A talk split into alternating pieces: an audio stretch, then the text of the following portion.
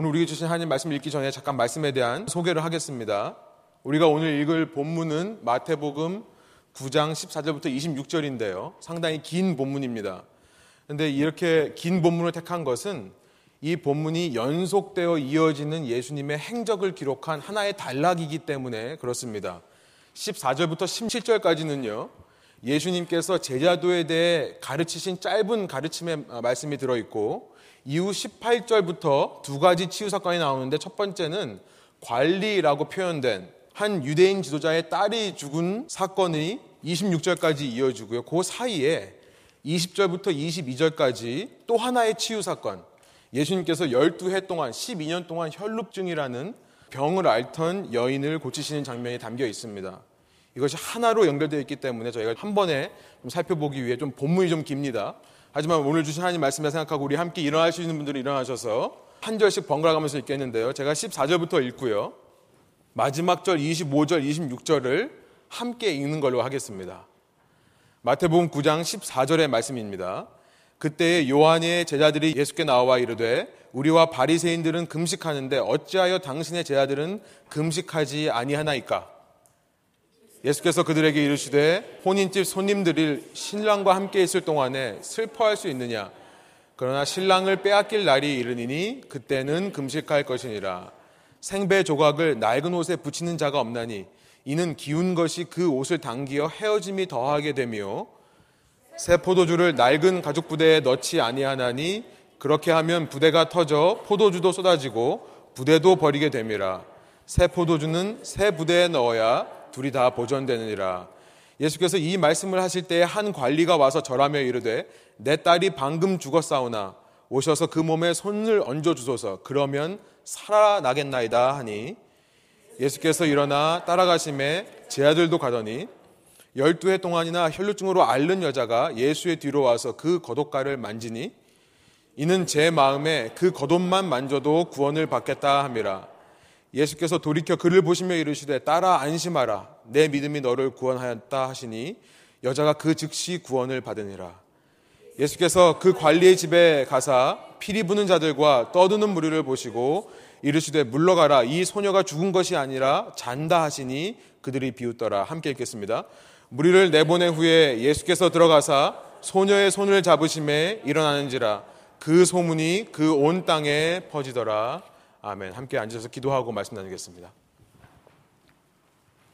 하나님 이 시간에 저희와 함께 하여 주셔서 읽은 말씀이 사람이 기록하고 사람이 전한 말씀이 아니라 주님의 오늘 우리를 향하신 사랑의 음성임을 저희가 믿고 받아들일 수 있도록 성령님 저희와 함께 하여 주십시오. 이 말씀을 잘 듣고 깨닫는 것만이 아니라 이 말씀대로 저의 삶에서 하루하루 주님만을 붙들며 살아갈 수 있도록 성령께서 저희의 마음과 생각 속에 지금부터 영원토록 다스리고 임재하여 주셔서 오직 주님으로 말미암아 주님을 따라가는 이 길이 광야를 걷는 길이라 할지라도 그 가운데서 늘 기쁜 길이 될 수 있도록 인도하여 주십시오. 감사드리며 예수 그리스도의 이름으로 기도합니다. 아멘. 네, 기독교에 대해서 조금 오해를 갖고 계신 분들이 혹은 조금 불편한 마음을 갖고 계신 분들이 이런 질문을 하는 것을 제가 종종 듣습니다. 아니 꼭 왜 예수를 믿어야지만 구원을 얻는 것이냐? 예수 없이도 세상에서 착하게 사는 사람들이 참 많은데 꼭 교회에 다니는 사람만 구원을 얻는 것이냐? 교회 다니는 사람보다 그들은 더 법을 잘 지키고 더 양심적으로 사는데 예수 믿지 않는다는 이유만으로 그들이 구원을 받지 못한다면 그런 구원이 그런 신이 과연 공정한 신이냐? 그 구원이 페어하는 것이냐, 그런 신이 옳다고 할 수 있겠느냐라는 질문이에요. 혹시 우리 중에도 이런 질문을 하고 계시는 분들이 있는지 모르겠습니다.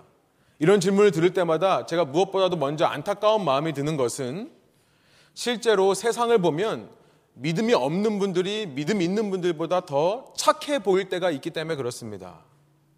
다른 분들을 말하는 게 아니라 저하고만 비교해 봐도 그런 것 같은 생각이 많이 들어요. 제가 제 얘기를 잠깐 할게요. 제가 원래 안 하려고 했는데 1부 때는 안 했는데 제가 안 좋은 오기가 하나 있는데요.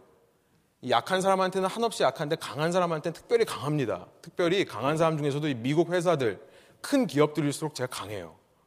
그래서 제가 전화해서 한번 따지면요. 사실은 어떤 잘못 그 사람들이 잘못을 해가지고 저한테 실수를 했을 경우에 전화해 따지면 늘 보상을 얻어내는 수준입니다. 그래서 제 아내는 저를 보고 아, 참 누군지 몰라도 잘못 걸렸다 맨날 그런 얘기를 해요. 제가 봐도 저 같은 사람 손님으로 걸리면 참 힘들겠다. 라는 생각이 들 때가 지금은 제가 많이 이제 사역자가 돼가지고 안 그러려고 노력하는데 전에 있었습니다. 제가 한때는 어, 셀폰 비를 네 달을 안 낸 적이 있었어요. 한 번 실수했다고 물고 늘어져가지고 아무튼 지독한 사람이에요. 어, 네, 네, 아멘 하셨어요? 네. 저는 누군가가 아니 예수 믿는 사람이 어떻게 이렇게 세상보다 더 못하냐 라는 이런 말을 들을 때마다 저는 제가 아내에게 늘 들었던 말을 그 사람한테 해줍니다. 뭐라고 하냐면 그나마 예수 믿으니까 이 정도다. 그나마 예수 믿으니까 그 정도로 사는 거다. 이런 얘기를 많이 해요.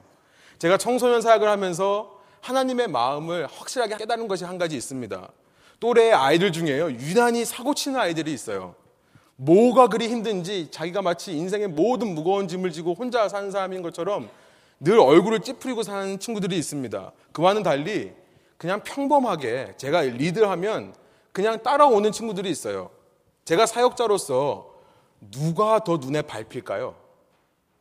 제가 사역자로서 누가 더 마음에 신경이 쓰일까요? 제가 누구에게 더 시간과 에너지를 쏟겠습니까? 누굴까요? 예, 이런 이야기를 하면 당시에는요, 제가 이런 얘기를 안 했어요. 왜냐면 그나마 잘 따라오던 아이들도 막 날라다닐까 봐요. 무슨 말인지 아시죠? 비행 비행하실까 봐 그때는 제가 말씀 못 드렸지만 저는 제가 관심이 가는 친구들은 뭐냐면 세상에서 가장 무서운 병이라는 중이병을 앓는 친구들. 예, 그 친구들이 가장 많이 마음이 쓰였어요. 여러분, 마찬가지로 예수님께서 세상 속에서요, 오늘 우리에게 먼저 예수님 믿는 은혜를 허락하셨다면 왜 그러셨을까요? 왜 그러셨을까요? 또래보다 더 문제가 많은 우리이기 때문에 세상보다 먼저 구원해 주신 것은 아니겠냐라는 생각을 해보는 것입니다. 우리 다시 한번 마음을 담아 진심으로 우리 옆 사람하고 좀 인사하실까요? 하나님께서 형제자매님을 정말 사랑하십니다. 우리 좀 같이 좀 인사하실까요? 하나님께서 형제자매님을 예, 정말 사랑하십니다. 예.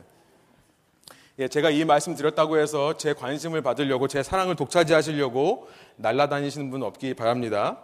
네, 10대니까 날아다니는 게 귀여운 거죠. 그죠? 이 비행이라는 말은 청년이라는 말과 어울리지 않습니다. 비행 어른 이상하잖아요. 그렇죠? 네.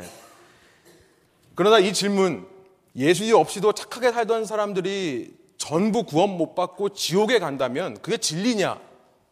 이 질문이 참 제 마음속에 안타까움으로 남는 것은요. 또 다른 이유가 있기 때문에 그런데요. 저는 이것을 종교적인 잔인함이다 표현하고 싶습니다. 이 질문은요, 언뜻 듣기에는 설득력이 있는 말처럼 들리지만 실은 그 속에 종교의 잔인함이 들어 있어요. 이게 무슨 말인가? 제가 좀 설명을 드릴게요. 만일 어떤 사람이 아, 착한 사람이 구원을 받아야 된다. 라고 생각한다면요. 그 사람은 자신이 생각하는 그 착함을 신봉하는 자신의 종교적인 성향을 드러내는 것입니다. 착함을 신봉하는 자기의 종교적인 성향을 드러내는 거예요. 내가 말하는 그 착함이란 도대체 뭘까요? 사람들이 말하는 착함이란 무엇이겠습니까? 그것은 무엇이든 간에 어떤 기준을 얘기하는 것입니다. 그렇죠? 착함의 기준에 대해 말씀하고 있는 거예요. 한번 써보시기 바래요. 이게 종교적인 성향이에요. 어떤 기준을 갖는 것입니다. 그 기준을 놓고 한 사람의 착함을 그 기준에 따라 결정을 하고요. 그 착함의 수준에 따라 구원받을 자와 구원받지 못할 자를 나누는 것이 종교의 정의입니다. 힌두교와 불교에서는 그 착함을 가리켜서 득도함이라고 얘기합니다. 도를 깨닫는 것. 고통의 세상에서요, 집착하지 않고 세상을 초월하여 열반의 경지에 올라 끝없는 생의 순환에서 구원받는 것. 이것이 불교와 힌두교에서 말하는 구원이죠. 그들의 착함의 기준은 득도하는 것이 되는 것입니다. 이슬람에서는요, 그 착함을 가리켜서 선행이라고 합니다. 특별히 알라를 섬기면서 알라를 기쁘게 하는 여러 가지 종교적인 의무들을 가리켜서 착하다라고 얘기하는 거죠. 이것은 잔인합니다. 왜요? 한 기준이 있고 그 기준을 못 이루는 사람은 결코 구원받을 길이 없기 때문에 그렇습니다. 모든 사람이 그 기준을 이루기 위해 열심히 노력해야 되기 때문에 잔인한 거예요. 여러분 예전에 학교에서 학교 선생님들이 했던 기합 단체 기합 중에 제가 제일 싫어하던 것이 뭐였냐면 선착순이었어요. 이거 아세요? 저기 나무 보이나? 지금부터 뛰어서 돌아와서 선착순 3명까지만 제외된다. 뛰어! 그런 경험 없으세요? 있으시죠? 기합 안 받으셨던 것처럼 그렇게 하고 계시면 안 되죠. 예. 저는 어, 제가 잘 뛸 것 같으세요? 못 뛸 것 같으세요? 예, 좀 머리가 크잖아요. 예, 균형이 잘 안 맞아서 잘 못 뜁니다. 이거 제가 잘못한 게 아니라 하나님께서 이렇게 지으셨어요. 저는 어차피 제가 그 몇 명 속에 못 들 거를 이미 알고 있기 때문에 저는 전력을 다해 뛰지 않습니다. 어차피요. 저는 늘 이건 마라톤이다. 오래 뛰어야 된다. 끝까지 뛰어라. 이 생각을 하고 뛰었습니다. 그 착함의 기준이 무엇이건 간에 어떤 기준에 따라 구원하는 것. 여러분, 이런 종교는 잔인한 거예요. 저는 이것이 너무나 잔인하다고 생각합니다. 기독교가 불공평하다고 하면서 이런 질문을 하시는 분들은 죄송하지만 그분 자신의 어떤 그 착함의 기준을 만들어서 오히려 기독교보다 더 잔인한 종교를 만들어내고 있는 거예요. 내 그 기준에 따라서 구원받을 자와 구원받지 못할 자를 분리해내는 잔인한 종교 얘기를 하시는 것입니다. 그러면 기독교는 다른 종교와 다른 겁니까? 아니, 기독교도 똑같이 구원받는 기준이 있는 거 아니에요? 예, 기준이 있기는 합니다. 그런데 그 기준은요, 인간이 노력해야지만 얻어낼 수 있는 기준이 아니라 다만 한 가지 뿐이죠. 예수님을 믿는 거예요. 예수님을 믿는 것입니다. 예수님을 받아들이는 것입니다. 다른 종교들이 구원받을 자들, 구원받을 수 있는 자들을 선별해내기 위해요.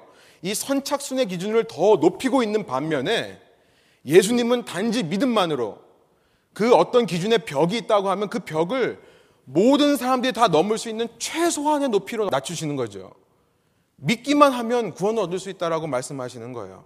기준이 있습니다. 그런데 그 기준을 넘기 위해 우리가 열심히 뜀박질을 해야 되는 것이 아니라 오히려 하나님께서 그 기준을 우리에게 이루어 주시기 위해 하나님께서 열심으로 뛰어다니시는 거예요. 이것이 기독교입니다.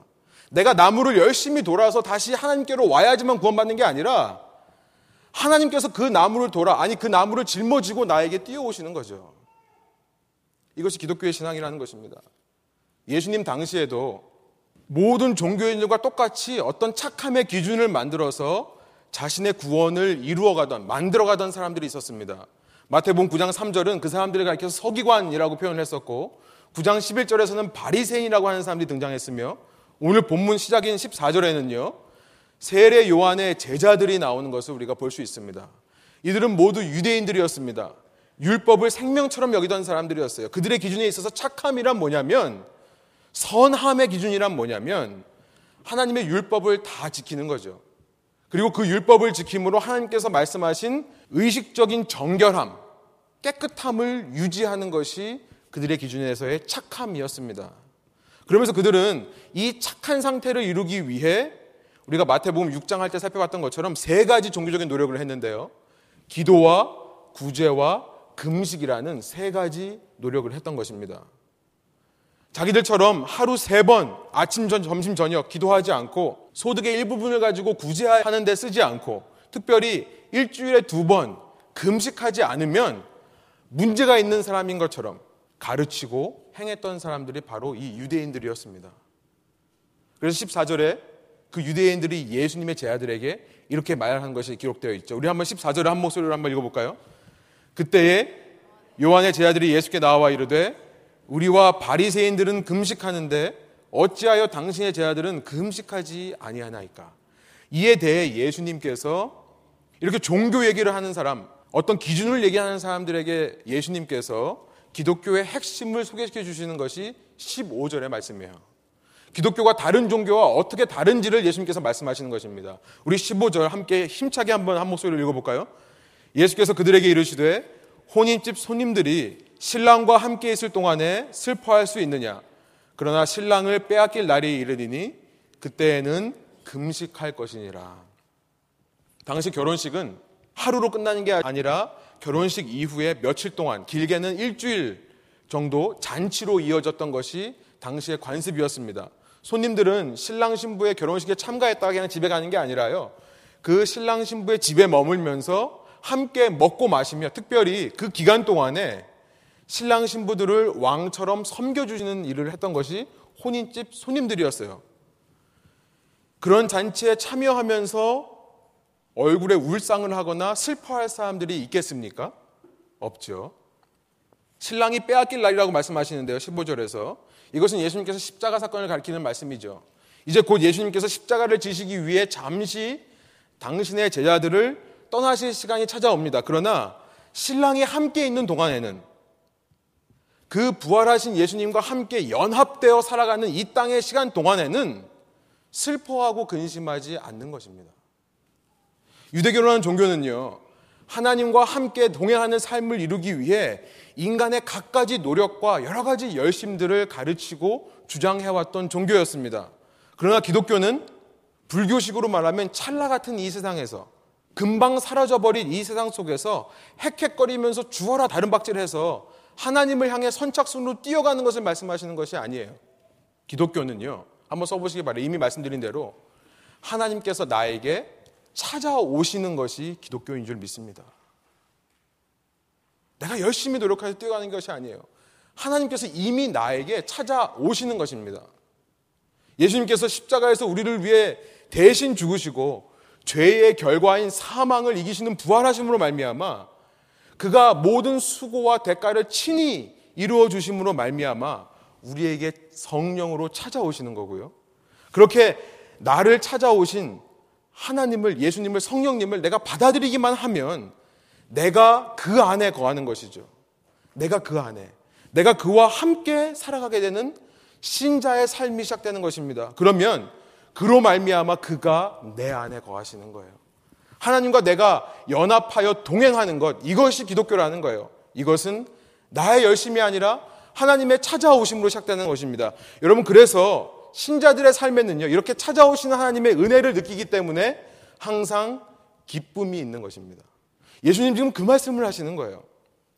마치 혼인집 잔치에 참여한 하객들처럼 기뻐하며 사는 것이 주님과 동행하는 삶을 사는 신자들의 삶의 모습이라는 거예요.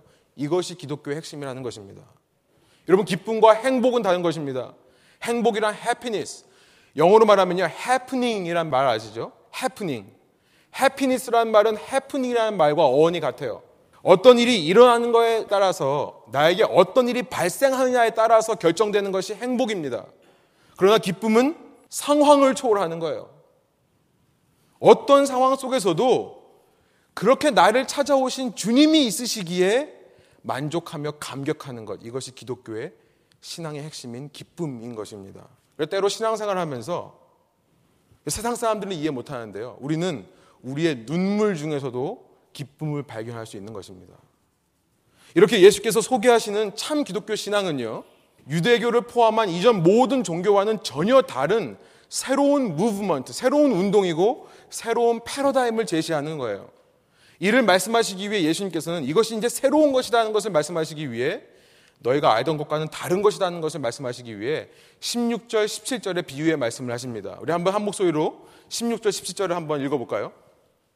생배 조각을 낡은 옷에 붙이는 자가 없나니 이는 기운 것이 그 옷을 당기어 헤어짐이 더하게 되며 새 포도주를 낡은 가죽 부대에 넣지 아니하나니 그렇게 하면 부대가 터져 포도주도 쏟아지고 부대도 버리게 됨이라 새 포도주는 새 부대에 넣어야 둘이 다 보존되느니라. 오래된 옷에 구멍이 생겼다고 해서 새 천을 갖다가 붙이면요. 이 옷이 젖었다가 마르면서 새 천이 더 많이 수축이 되죠. 그러면서 기존에 붙어 있던 옛날 옷들을 찢는 현상이 일어납니다. 예수님께서는 새 것과 오래된 것을 이렇게 함께 섞으면 새 천을 버리는 꼴이 된다. 그 말씀을 하시는 거예요. 당시 포도주를 가죽으로 만든 부대에 넣어서 담아 보관합니다. 그런데 새 포도주를 오래된 부대에 담으면 이 새 포도주가 가지고 있는 산성 때문에 산성 성분 때문에 이것이 산화되면서 산이 나오고요. 엑시드가 나오고요. 가스가 나옵니다. 그렇기 때문에 이 부대가 터질 수밖에 없는 것이에요. 새 포도주는 새 부대에 담아야 된다 말씀을 하는 거예요.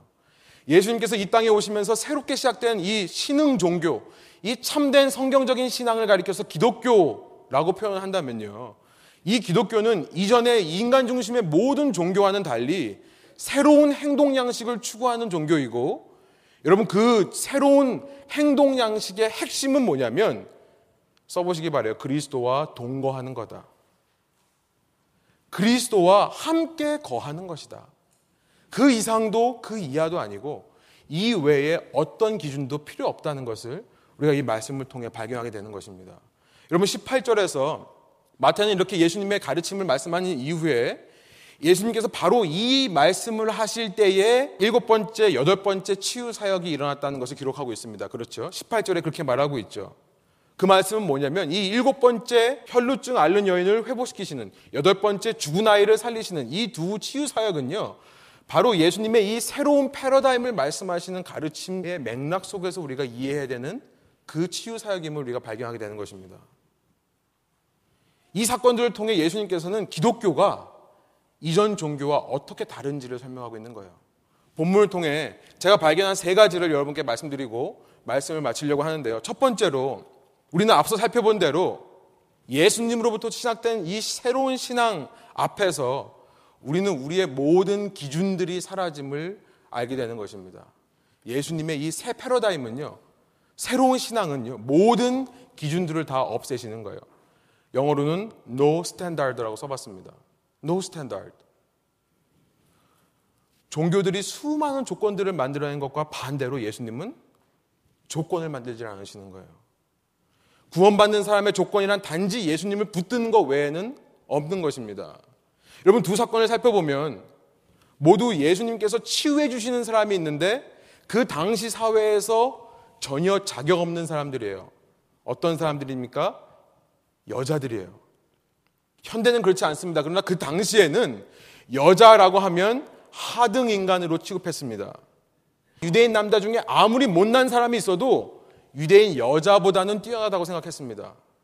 당시 여자는 인간이 아니라 실은 결혼하기 전에는 아버지의 소유물로 결혼한 후에는 남편의 소유물이 됐던 존재예요.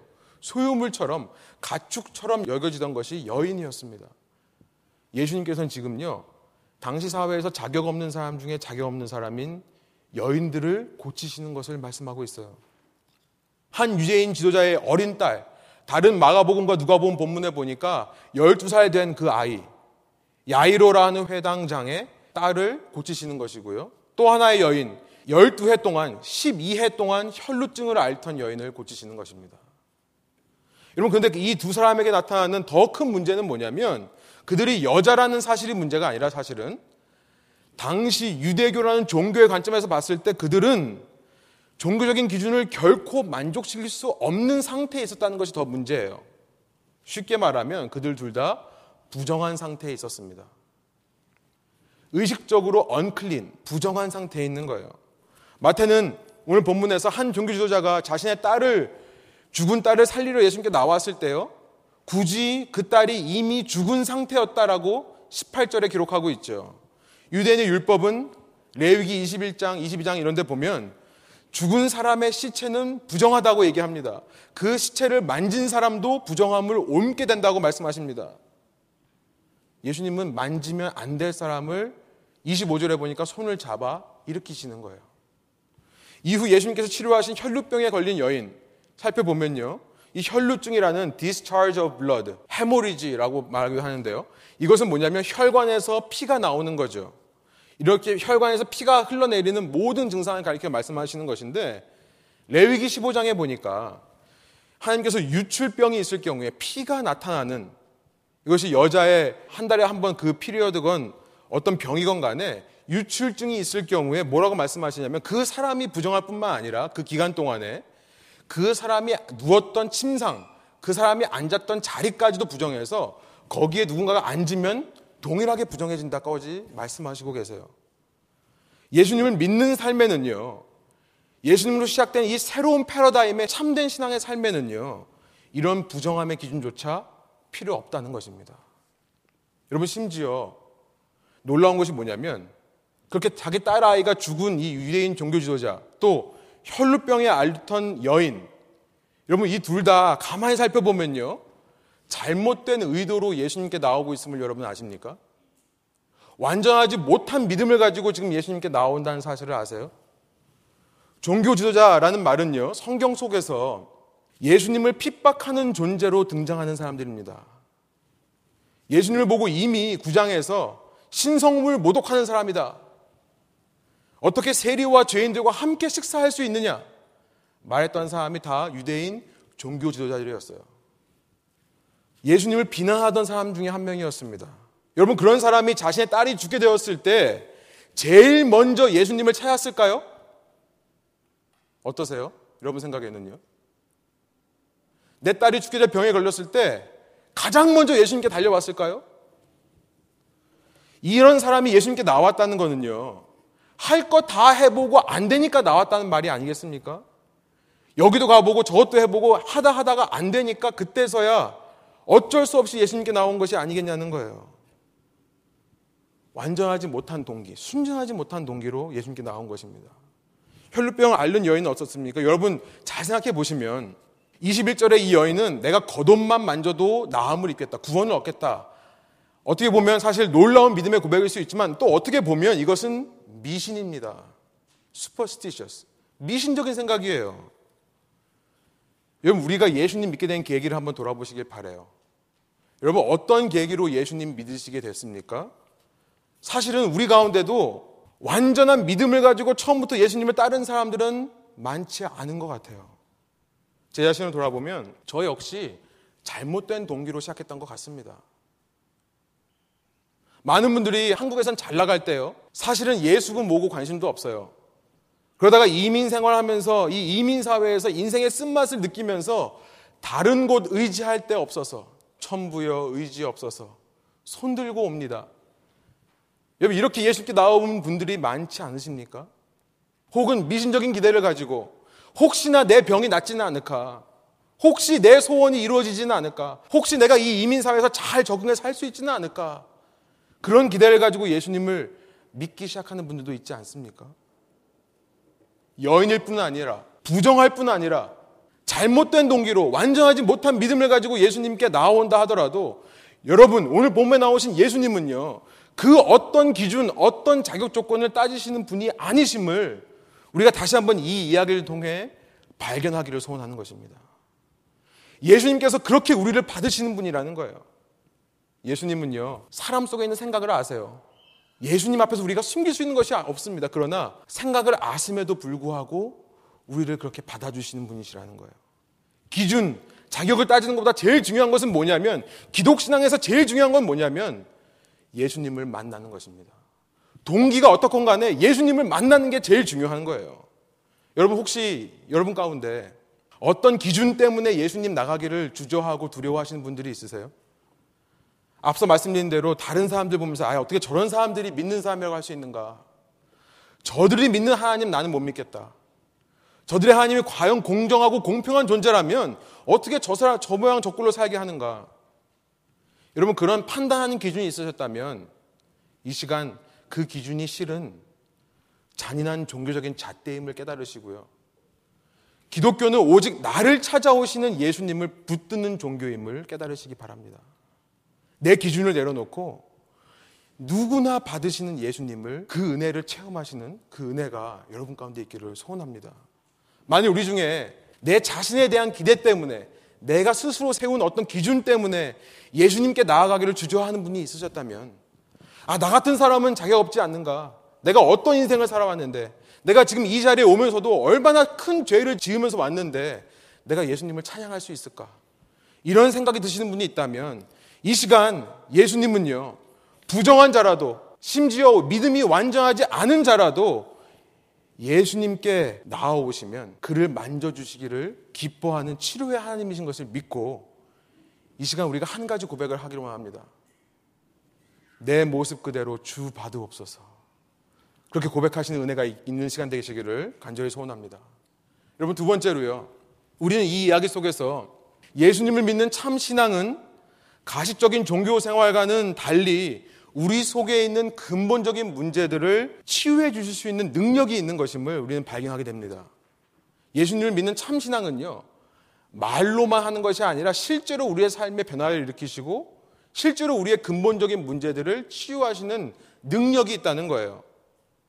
12년 동안 혈루증을 앓은 연이 있다면 여러분 12년 동안 유대인의 종교에서 그 사람은 제외됐던 사람이었다는 것을 우리가 알게 됩니다. 누구와도 가까이 하지는 못해요. 이 여인을 가리켜서 구네라고 하는 여자라는 표현을 쓰는 거 봤을 때 이 여인은 성인이었던 것 같아요. 당시 성인은요, 여자가 결혼하지 않고 혼자 사는 것이 극히 드뭅니다. 그러니까 어떻게 보면 결혼한 여자 혹은 결혼했던 여자로 추측할 수 있는 것입니다. 만일 결혼해서 남편이 있는 여인이라면 이 여인은 지난 12년 동안 종교 생활만 못한 게 아니라 제대로 남편과 결혼 생활도 못했다는 것을 우리가 추측해 볼 수 있죠. 만지는 것도 못 하는데요. 아니, 심지어 한 집안에서 함께 사는 것도 안 되는데요. 어떻게 제대로 된 결혼 생활을 했겠습니까? 하나님의 율법은요, 사실은 선한 목적으로 주신 거예요. 하나님께서 율법을 주셨을 때는 그 율법을 통해 백성들이 자신의 거룩함을 유지하기를 원하셨습니다. 그러나 그 본질보다는 형식이 중요시되고 형식적 기준으로 사람을 자꾸 나누고 제외시키고 분리시키는 이 율법주의적인 종교가 사람의 관계를 갈라놓은 거죠. 이 여인은 그런 종교의 기준 때문에 공동체와 함께 할 수 없었던 여인이었습니다. 그러나 예수님께서는요, 그런 모든 종교의 기준을 뒤엎으시는 거예요. 나를 만지면 안 되는 여인을 가지고 정죄하시기보다요, 자신의 옷을 만진 여인을 돌아보시면서 어떤 위로의 말씀을 하세요? 우리 22절의 말씀 한번 한 목소리 읽어볼까요? 예수께서 돌이켜 그를 보시며 이르시되 따라 안심하라 내 믿음이 너를 구원하였다 하시니 여자가 그 즉시 구원을 받으니라. 예수님은 굳이 자신의 몸을 돌이켜서 그를 바라보시며 따라 안심하라. 많은 사람 앞에서 말씀하십니다. 왜요? 그의 육체적인 병이 낫는 것만이 아니라 그동안 그 병 때문에 공동체로부터 소외되었던 그의 삶을 만져주시는 것입니다. 남편으로부터 사람들로부터 특별히 따라라고 부르시면서 당시 신앙 공동체로부터 소외되었던 이 자매를 예수님께서 받아주시는 거예요. 예수님의 치유는요, 말로만 하시는 것이 아니라 우리 삶의 근본적인 변화와 근본적인 치유를 가져오는 것입니다. 그 근본적인 치유가 우리가 아까 살펴봤던 죽음을 고치시는 장면에서 확실하게 드러난다고 생각합니다. 하나님의 율법은 거룩함을 유지한 것 뿐만이 아니라 죄를 깨닫게 하는 선한 목적으로 우리에게 주신 거예요. 그 율법으로는 그러나 죄를 깨닫기만 할 뿐 죄의 결과인 죄의 삭신 사망을 해결할 수 있는 능력은 없는 것입니다. 율법을 아무리 잘 지킨다고 해서 죄의 결과인 사망을 만나지 않는 사람은 없는 거예요. 율법 아래에서 모든 사람은 죄인으로 드러나고요. 그래서 율법을 신봉하는 사람은요, 그 죄의 결과인 사망을 담담하게 받아들일 수밖에 없는 거예요. 그렇죠? 본문을 보면요, 예수님께서 이대인 지도자의 집에 가서 그 죽은 딸을 살리시는데요. 예수님께서 독특한 행동을 하시는 것이 오늘 본문 23절, 24절에 기록되어 있습니다. 제가 한번 읽어볼게요. 한번 보세요. 예수께서 그 관리의 집에 가서 피리 부는 자들과 떠드는 무리를 보시고 이르시되 물러가라. 이 소녀가 죽은 것이 아니라 잔다 하시니 그들이 비웃더라. 어떤 학자들은 여기서 예수님께서 잔다고 했으니까 진짜 잔 거다. 라고 말씀하신 분들이 있는데 그러면 이건 치유 사역이 아니죠. 예. 실제로 죽은 것을 가리켜서 예수님께서 왜 비웃음을 당하시면서 잤다라고 말씀하시는가? 25절에 보면요. 예수님께서 이 무리를 다 내보내신 후에야 이 소녀를 고쳐주셨다라고 기록하고 있습니다. 여러분, 이 피리 부는 자들, 떠드는 무리들은 도대체 누구일까요? 예수님은 왜 이들에게 민감하게 반응하시는 걸까요? 무엇보다 그들 보고 왜 나가라고 하시면서 소녀가 죽은 것이 아니라 잤다, 자는 것이다 라고 말씀을 하시는 걸까요? 저는 이 말씀을 통해 율법만으로는 죄를 드러낼 뿐 죄의 결과인 사망을 해결할 능력이 없음을 보여주신 거라 생각합니다. 어떻게 그러냐면요. 당시 장례식은 전에 말씀드린 대로 당사자가 죽은 지 24시간 이내에 이루어지는 건데요. 이후 며칠 동안 장례식 절차가 계속 진행됩니다. 그러면서 하객들이 와서 오늘날 장례식처럼 하객들이 와서 그 가족을 위로하는 일들이 일어나요. 근데 특이한 것은 오늘과 다른 것은 뭐냐면 당시 유대인들뿐만 아니라 당시 문화권에서 이 장례 절차가 진행되는 동안에 이 상주, 상주죠 죽은 가족은요 독특하게도 뭘 하냐면 전문적으로 애곡하는 사람, 전문적으로 곡을 하는 사람과 전문적으로 피리 부르는 사람들을 고용합니다. 당시 기록에 보면 이 곡을 하던 사람들은 자매들이에요. 이 눈물이 많잖아요. 그래서 정말 프로페셔널 했대요. 이 장례식장에 장례식 하는 그 집에 오면 바로 눈물이 터진대요. 그러고 나서 아주 슬픈 소리로 애곡하는 목소리를 낸다고 합니다. 또 당시 피리를 부는 사람들이 있었습니다. 여러분 피리 소리가 굉장히 구슬픈다는 거 아시죠? 구슬프죠. 피리를 불면 슬픈 감정이 있잖아요. 당시 클라우디오 황제는 클라우디오스 황제는 로마 사회에서 어떤 사람이 죽어도 10명 이상 피리 부는 사람 고용하지 말라고 그랬대요. 너무 슬프니까 더 이상 10명 이상을 하지 말라는 법이 있었다고 합니다. 유대인들이 아무리 가난하다고 해도 최소 2명 정도는 hire를 했대요. 왜 예수님께서 이들을 굳이 나가시라고 하면서 이 소녀가 죽은 게 아니라 잔다고 하셨을까? 이들이 직업적으로 장례식장을 찾아다녔던 사람들이라면 딱 보면 알겠죠. 이 사람이 죽은 건지 자고 있는 건지 알 거 아니에요. 그러니까 지금 예수님 보고 비웃었을 거 아니에요. 그렇죠? 저는 이 말씀을 보면서 예수님께서는 이것을 통해 율법의 한계를 드러내신다 생각이 들었습니다. 예수님께서는 지금 그들의 그 가식적인 애곡, 그 가식적인 피리 소리가 마치 율법주의적인 종교의 죄를 깨닫게는 하지만 그 죄의 문제를 근본적으로 해결할 수 없는 형식적인 한계와 같기 때문에 이 두 개를 동시에 보여주시는 것이 아닌가 생각이 드는 것입니다. 그러니까 예수님께서 이런 행동을 하신 것이 아닌가. 결국 죄의 결과인 사망을 해결해 줄 수도 없으면서 기도하라고, 구제하라고, 금식하라고 강요했던 그 유대인 종교 지도자들의 그 가식적인 행동들. 결국 사망 앞에서는, 죽음 앞에서는 어쩔 수 없이 함께 울어줄 수밖에 없는 그들의 한계를 드러내시기 위해 마태가 지금 예수님의 이 기록을 이렇게 상세하게 기록하는 것이 아니겠냐는 거예요. 여러분, 그러나 예수님은 말씀드린 대로 겉으로 드러난 죄의 증상들만을 고쳐주시는 분이 아니라 사망이라는 죄의 뿌리까지도 뽑으시는 분이심을 우리가 믿어야 되겠습니다. 이 예수님으로 시작된 새로운 종교가 이전 종교와 다른 것은 두 번째, no death. 예수님 안에서는요, 이 죄의 뿌리가 뽑혀나가는 거예요. 믿으십니까? 여러분 믿으세요?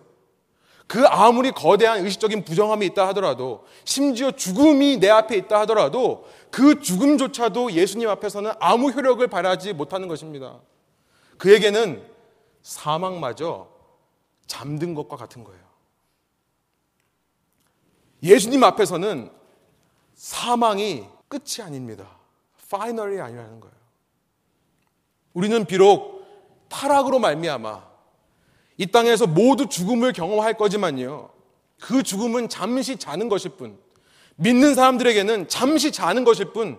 주님께서는 다시 오셔서 그 사람을 부활시키셔서 영원한 생명에 함께 거하게 하신다는 사실을 우리가 믿는 것입니다. 이것이 기독교 신앙의 핵심이라는 거예요. No death.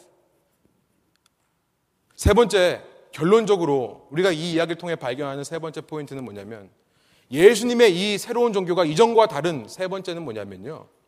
예수님과 그 동행하는 삶. 그렇게 아무 조건 없이 나를 찾아오셔서 나와 함께 영원까지 살기 원하시는 그 예수님과 동행하는 이 삶은요. 때로 우리를 광야로 인도하신다는 사실이에요. 이스라엘 역사가 바로 이것이 아닙니까? 아브라함이라는 당시 문명 중심지이자 가장 비옥한 땅에 살았던 그 메소포타미아 우르에 살았던 그 아브라함을요 하나님께서는 동행하시면서 산등성이와 돌밭들과 사막 초원이라고는 해변가에 조금밖에 없는 그 팔레스타인 땅으로 인도하시는 겁니다. 하나님과 동행하면 광야로 가는 거예요. 이집트에서 포로되었던 사람들을 하나님께서 극적으로 출애굽시키시는데 그들과 하나님이 동행했을 때 성막을 중심으로 동행했을 때 어디에서 삽니까? 광야에서 사는 거예요. 딸의 죽음으로 인해 이 유대인 지도자는요, 지금까지 자기가 쌓아왔던 모든 명성, 지금까지 자기가 가지고 있던 모든 자신감, 자기의 모든 행복이 다 무너지는 것을 체험했을 것입니다. 12년 동안 병을 앓으면서 이 여인은요, 정말 세상 소망이 다 끊어져 간다는 것이 무엇인지를 깨달았을 거예요. 극도의 외로움과 아픔을 경험했을 것입니다. 그러나 그런 삶을 통해 그런 광야와 같은 시간들을 통해 예수님은요, 이전보다 더 예수님을 붙들게 하시는 거죠. 이전보다 주님을 더 꼭 붙들게 하는 것입니다. 우리 속에 끊임없이, 우리 속에 끊임없이요, 그 가증스러운, 그 가식적인 종교의 기준들이 자꾸만 나타나요. 하나님을 믿는다 하면서도 계속해서 우리 마음속에 자꾸 어떤 기준들을 만들어 놓고 어떤 노력들을 만들어 놓고 어떤 자격 조건을 만들어 놓고 그것이 안 되면 안 된다라고 정죄하고 비판하는 율법주의적인 성향이 나타납니다. 그것에 의지해서 종교 생활을 안일하게 해보려는 우리 속에 시도가 있는 거예요. 광야 생활을 통해 예수님께서 그것들을 철저하게 내려놓게 하시는 것입니다. 그럼에도 불구하고, 그럼에도 불구하고, 우리를 받으시며 우리를 위해 대신 수고하시는 예수님의 사랑과 은혜를 더 깊이 체험하게 하시는 곳이 광야인 거예요. 광야에서는요, 하나님께서 때로 이른 비와 늦은 비를 내려주지 않으면 살 수가 없는 것입니다. 하늘만 바라보고 사는 것이 광야예요. 어떤 경우에도 그럼에도 불구하고 기뻐하며 항상 기뻐하고 쉬지 말고 기도하며 범사에 감사하는 참 신앙이 회복되는 것. 여러분 그래서 예수님을 따르는 이 신앙이 이전 종교와 어떻게 다른가? 세 번째는요. 주님 안에서는 우리가 실패처럼 보이는 것도 실패가 아니라는 것입니다. No failure. 예수님께서는 광야 같은 삶을 통해서도 우리에게 더 주님을 붙들게 하는 갈급함을 불러 일으키시는 분인 줄 믿습니다. 여러분, 우리가 이 땅에 얼마 안 되는 이 인생, 이 우리의 얼마 안 되는 이 호흡 있는 날 동안에 매 순간마다 이 은혜가 우리에게 차고 넘치기를 원합니다. 어떠한 기준도 없이 우리를 받으시는 예수님의 사랑이 날마다 새롭게 체험되기를 소망합니다. 그 예수님 안에서 우리의 모든 죄의 뿌리들이 뽑혔음을 확신하며 사시기를 바랍니다. 그러므로 말미암아 모든 상황 가운데 비록 광야 같을 때가 있을지라도 결코 실패하지 않는 주님의 능력을 체험하시며 살아가시는 여러분 되시기를 소망합니다. 그런 우리의 믿음의 고백을 통해 예수님께서는 우리를 영생까지 이끄실 거예요. 이를 위해 우리 이 시간 단 한 가지를 결단했으면 좋겠습니다. 내 삶의 어떤 상황 속에서도 어떤 환경과 어떤 어려움 속에서도 끝까지 예수님을 놓지 않고 주님을 따르겠습니다. 오늘 우리 중에 누가 이런 예수님의 동행의 초대에 믿음으로 반응하시겠습니까? 함께 기도하시겠습니다. 우리 이 시간 말씀을 생각하시면서 그렇습니다, 주님. 주님과 끝까지 이 길을 따라가기를 원합니다. 어떤 환경 속에서도 주님만을 붙잡겠습니다. 주님을 사랑합니다. 저와 함께 해 주셔서 다시 한번 이 시간 저희 마음 속에 예수님을 갈급하게 찾는 참 신앙이 회복될 수 있도록 인도하여 주시고 어떤 종교 생활로도 커버할 수 없는 예수님의 은혜와 사랑을 다시 한번 깊이 체험하는 저희들 될수 있도록 인도하여 주십시오. 우리 주님 앞에 우리의 마음을 쏟아놓으며 함께 고백하는 시간을 갖겠습니다. 함께 기도하시겠습니다.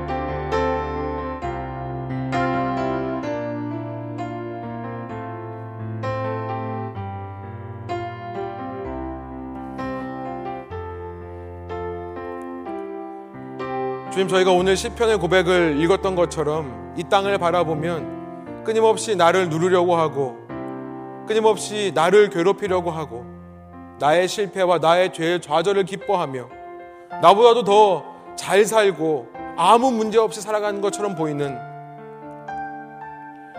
주님 이런 세상을 살아가며 저희 마음 속에 한순간이라도 주님을 향해 불평하는 마음이 있었다면 이 시간 다시 한번 주님께는 실패가 없음을 기억하게 하여 주십시오. 주님께서 오늘 말씀을 통해 이것을 저희에게 알려주시니 감사합니다. 오히려 그런 상황이 더 주님을 갈급해 하여 주님과 동행하는 참 신앙으로 인도할 것임을 우리가 믿음으로 바라보게 하여 주셔서 환란 중에도 기뻐하며 쉬지 않고 모든 일에 기도하며 감사할 수 있는 저희들의 인생이 될 수 있도록 인도하여 주십시오. 주님 어떤 기준도 필요 없음을 감사합니다.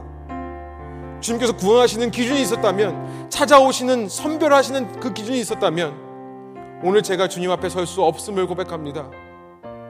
이런 인간임에도 불구하고 주님께서 용서해 주시고 받아 주시니 감사합니다. 주님, 이 짧은 세상, 이 아무것도 아닌 세상 살면서 저희가 그것만 붙들게 하여 주십시오. 주님의 그 사랑만으로 만족하게 하여 주십시오. 비록 외양간에 송아지가 없고 포도나무에 열매가 없고 내 소망이 끊어져 갈지라도 오직 주님 한 분만으로 나는 만족하며 그 주님께 나의 삶을 드릴 수 있는 참된 믿음의 사람 될 수 있도록 인도해 주셨어요. 주님께서 이끄시는 죽음을 넘어 영원한 삶으로 주님과 함께 끝까지 영원토록 동행하는 저희들의 인생 될 수 있도록 인도하여 주십시오. 심지어 주님 안에서는 사망까지도 힘을 잃는다는 사실 우리에게 소망되게 하여 주셔서 세상에 줄 수 없는 능력과 평안이 그 소망 가운데 우리 속에 살아 넘치게 하여 주십시오. 감사와 찬양을 주께 올려드리며 이 모든 말씀 예수 그리스도의 이름으로 기도합니다. 아멘.